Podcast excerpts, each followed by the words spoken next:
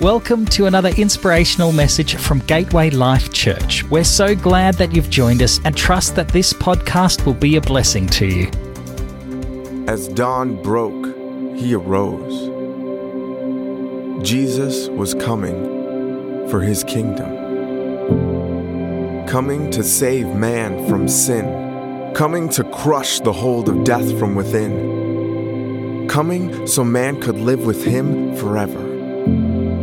But man's heart did not desire his saving grace. He came humbly on the unbroken foal of a donkey. As he entered the city, the people rejoiced, but Jesus wept. You see, the crowds didn't want forgiveness and mercy, they desired an earthly victory. They followed Jesus for misguided reasons. They followed his works but denied the freedom in his words. He came for a spiritual kingdom, not of earth, but the kingdom of heaven. And though legions of angels knelt before him, he did not come to wage war on the Romans, but to wage war on religion.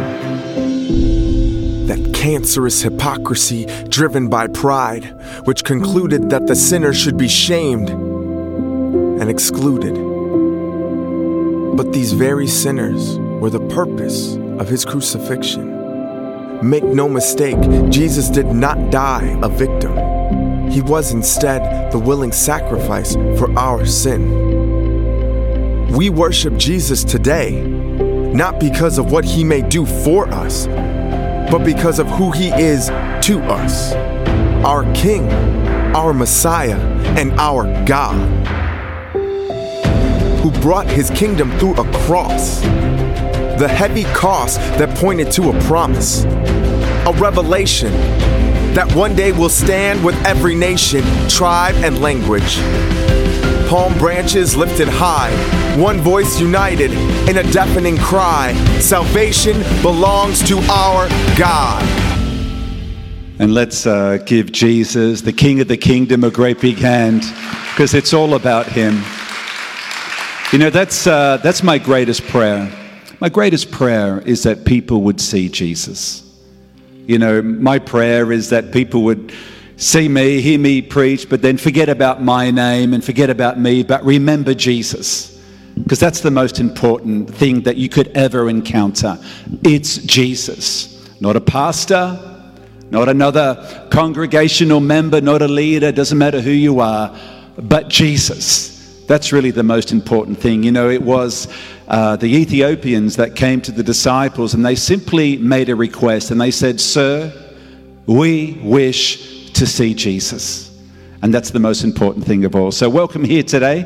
It's uh, really cool. As you can see, uh, today we are celebrating Palm Sunday. And uh, Palm Sunday is the beginning of Easter or what's also known as Holy Week. And uh, Jeff and Meg have already spoken about the card that's on your seat. And again, we just want to encourage you to invite someone along to come and hear about Jesus at our Good Friday service or our Resurrection Sunday uh, gathering. So it's really good to see you. Palm Sunday, in case you don't know, it's found in all four Gospels Matthew, Mark, Luke, and John. And today I'd like to begin with the Apostle John's account and report. And so we're going to pick it up in John chapter 12, and we're going to begin at verse 12, just in case you don't know the story. So remember, uh, Palm Sunday is found in all four Gospels. And so it says, John wrote, The next day, a great crowd that had come to the festival heard that Jesus was on his way to Jerusalem. And so they took palm branches and went out to meet him, shouting, Hosanna, blessed is he who comes in the name of the Lord. Blessed is the King of Israel. And Jesus found a young donkey and he sat upon it. As it is written, do not be afraid. And I do feel this is a word for someone as I hear the Holy Spirit speaking to me. I hear the Lord saying, Don't be afraid. See, in other words, let our eyes be open. See that your king is coming. At first, his disciples did not understand what this meant. Only after Jesus was glorified did they realize that these things had to be written about him and that these things had to be done to him. Now, the crowd that was with him was also there when he called Lazarus from the tomb and raised him from the dead. Many people, because they heard that he had performed this sign, went out to meet him. And so, as I mentioned a few moments ago, Palm Sunday is found in all four Gospels. However, the Gospel of Matthew actually reveals something for us which could be easily missed, and I believe it's seldom mentioned. And so, let's look at Matthew's account and report in Matthew chapter 21, and we'll begin at verse 1. And it says, As they approached Jerusalem and came to Bethphage on the Mount of Olives, Jesus sent two disciples, saying to them, Go to the village ahead of you, and at once you will find a donkey tied there with her colt by her side. Untie them and bring them to me. And if anyone says anything to you, say that the Lord has need of them. Okay? Sometimes you might say, sometimes you might have someone say, hey, why are you doing what you're doing? You know, when it comes to the stewardship of your time, the giving of your time, volunteering here uh, of a Sunday or throughout the week, or uh, the, the stewardship of your talents or your treasure, could be giving a donation into the building fund. Uh, just say, the Lord has need of it.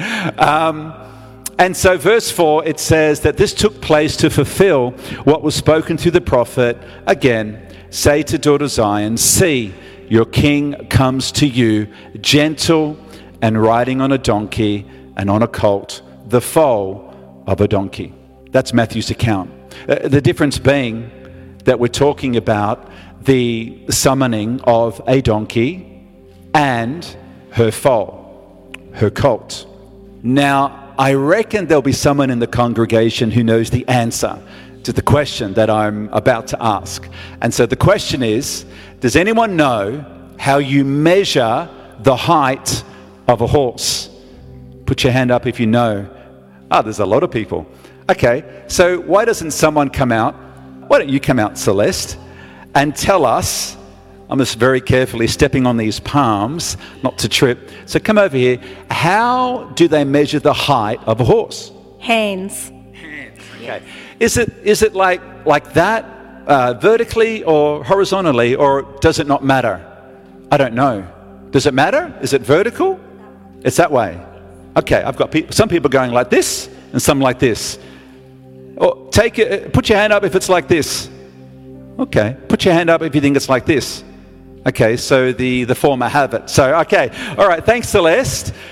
So, let's get a, a picture. There we go.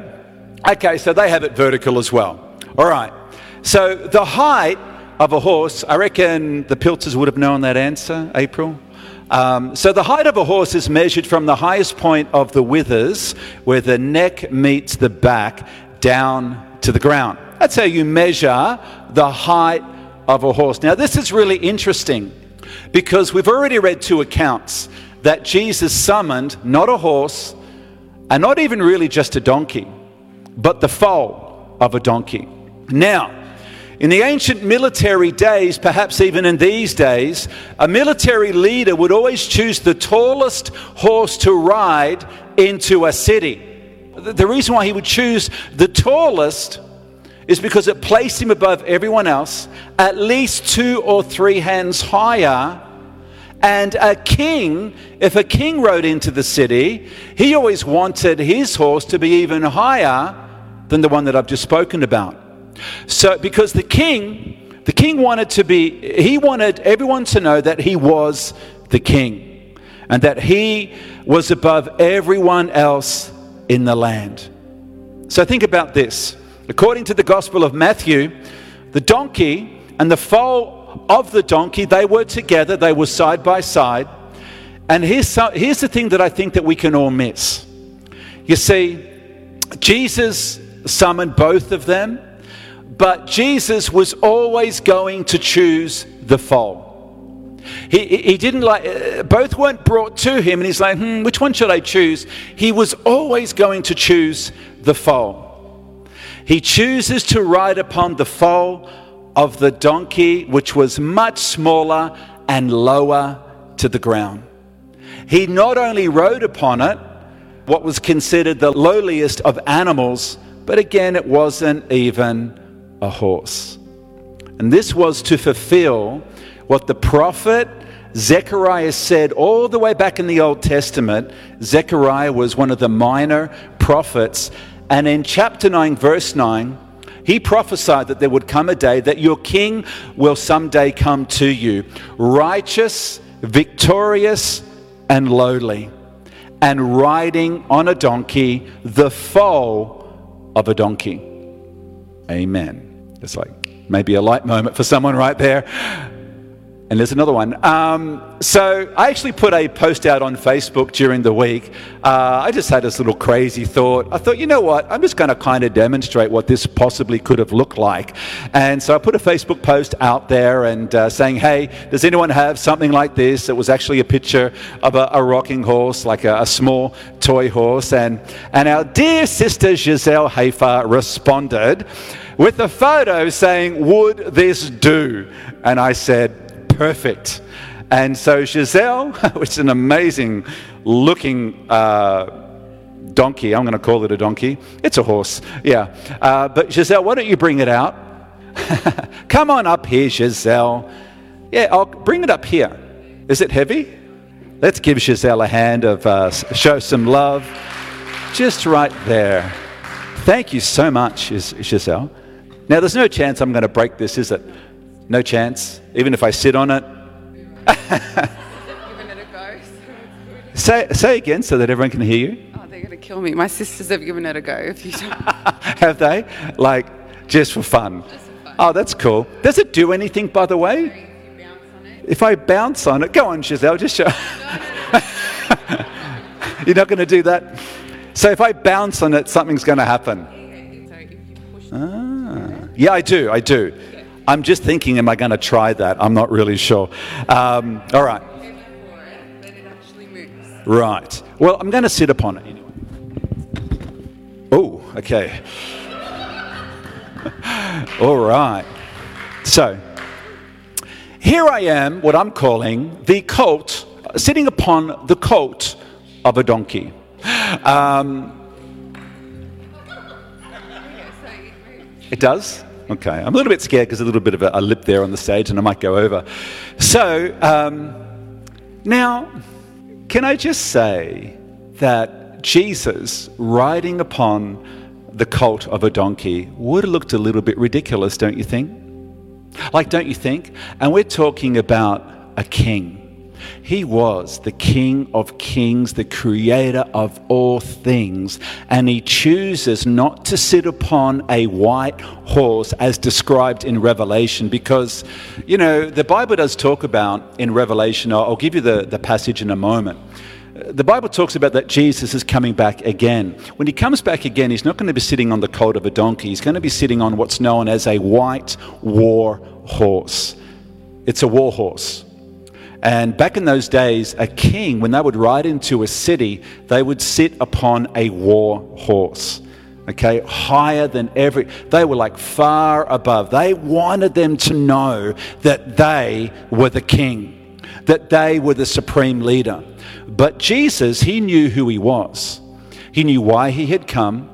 He said, I have not come to be served, I have come to serve and to give my life a ransom for all.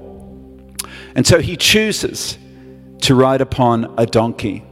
And I just couldn't help but think to myself, because you know what? There's, and I know that a lot of you would know, perhaps most of you, there is so much happening in the global church at the moment. You know, I just think to, uh, to myself when it comes to, if you want, you can be seated. I'm actually, because I'm just about to lean forward and get a little bit more comfortable as I just mosey along on this donkey. I'm actually quite comfortable. This could be a regular thing. Um, you know, when COVID hit the, glo- it hit the world clearly, but when it hit uh, the global church, you know, it was a massive thing for the global church. It hit such a, a reset button. Every church was rethinking about how we're going to do church and uh, what's it all going to look like and everyone like just could not believe that the whole global church had their doors shut who would have ever thought that there would come a day when every global church would shut their doors. And so now we've gotten through that, and I know that there's a little bit of fatigue post COVID still going on, not just within the church, but obviously people in general. But now we've been hit with another global church wave when it comes to what's happening around the church globally. And I don't need to mention any names or any churches because, it, and it's not just happening in perhaps churches that you think, it's happening far and wide. And I actually do believe that God is behind that. Now, when I say that, I believe it's because of God's love, grace, and faithfulness. This is what I believe. This is my conviction. So He's allowing things to be exposed now because of His love and because of His grace and because He's faithful to complete the work that He begun in us. And the work that He wants to complete in us is not a work for, uh, you know, church success, right? It's to complete Christ in us to be more like Jesus. That's the work that He wants to complete in us. So I do believe that because of His love, He's allowing certain things to be exposed so that every single one of us, not just the people that we think, I'm talking about the one in the mirror, you and I, so that every single one of us can repent, reset, be renewed, be refreshed to go and be more like Jesus. And so, again, can we just think about Jesus for a moment? Our King, our Lord, our Savior, the Creator of all things, chose to ride upon a lowly donkey. He chose the lowliest way to go into Jerusalem, not the supreme way. And sometimes, isn't it true that within the church, we can look for the supreme way, the elitist way? You know, this can happen with pastors, this can happen with leaders, this can happen with anyone who feels like they are entitled to something that God has not called them to do. And so I, I pray that on this Palm Sunday, the thing that we're going to remember the most is that Jesus chose to ride upon a lowly donkey. Like, I, I, actually think to myself that his feet must have been touching the ground. But Jesus, I, I just sort of had this thought. It's not in Scripture, this, so this is my thought. But I sort of had a sense that his feet would have been touching the ground. Maybe he was kind of, as the donkey was moving forward, his feet, he was sort of walking with the donkey because, because heaven was always touching earth. Just a thought. Just a thought. I just know that it's the most amazing example that he has given us to follow. And you know, for me as a, as a Christian, as your brother, as just a follower of Jesus with no other title, because the greatest title that I can have, you can have, is a servant. I'm just a vessel, and that's it. You're just a vessel. And you know what we can't do? This is great, by the way. thanks, thanks so much, Giselle. Oh. I'm tempted to have a little ride, but I've got to stay focused. Um, you know what we can't determine? We, we can't determine people's destiny. We can't determine people's, other people's decisions. All we can be is a humble vessel. And that really matters to God. Jesus is saying in this passage of Matthew and throughout the Gospels, he's saying, Yes, I'm coming I'm coming into the city, and yes, I'm moving, but I'm not coming and I'm moving as you thought or as you expected. And I just think, isn't that just like God? He's coming into the city. The people all around him are expecting him to be someone to them, but he didn't come to fulfill their expectations, he came in the likeness of God. The crowds, what they were wanting, listen to what the crowds wanted because they had gathered. And in case you don't know, there were thousands of people that had gathered, right? And so uh, the crowds were wanting someone to save them from their temporary circumstances, someone who would meet their wants and someone who would meet their needs now. They were looking for a temporary and earthly solution. But Jesus was wanting them to follow, first of all, his example of humility, his example of peace, and what it really meant to love and serve people, and to go and love and serve the poor, the outcasts, the rejected, the sick, the wounded, and the lonely. When Jesus was being whom they wanted him to be, they gave him palms. But when Jesus was being who they needed him to be, like really need, needed him to be, they gave him the palms of their hands as they struck him, pulled out his beard, and placed a crown of thorns upon his head. On one week, Jesus was given palms and shouts of praise. He was given shouts of praise. And can I just say that shouts of praise for Jesus doesn't always represent a heart cry or a shout of sincere praise? For on Palm Sunday, on this day, thousands of people were crying out, saying, Hosanna, Hosanna in the highest, glory be to God. These were the shouts of praise that they gave him on Palm Sunday. And within a week, those shouts of praise were turned into shouts of crucify him. And as I've already said, in the ancient Middle Eastern world, kings rode upon a white war horse to symbolize that they were not only a great king, but that they were going to war. And according to Revelation chapter 19, verses 11 to 21, this white war horse is how Jesus will return. However, uh, a king would also ride into a city to also symbolize not just war upon a war horse, but to also symbolize peace. And that's why Jesus came in riding upon the colt of a donkey. A donkey represented peace. And Jesus came riding upon the colt of a donkey to symbolize lowliness, humility, grace, and peace. And I want to ask you today are you walking around, driving around, perhaps riding around with a rage of anger within you, or are you at peace? Have you made your peace with God? Uh, just think about the answer to the question. Because, you know, I'm just aware that so much of the pressure around our world today could really cause us to be anxious, fearful, angry, and anything but peace. I really do believe that uh, I felt the Holy Spirit speak to me. Uh, that so many, actually, that's what I felt I heard him say, that so many have lost their peace.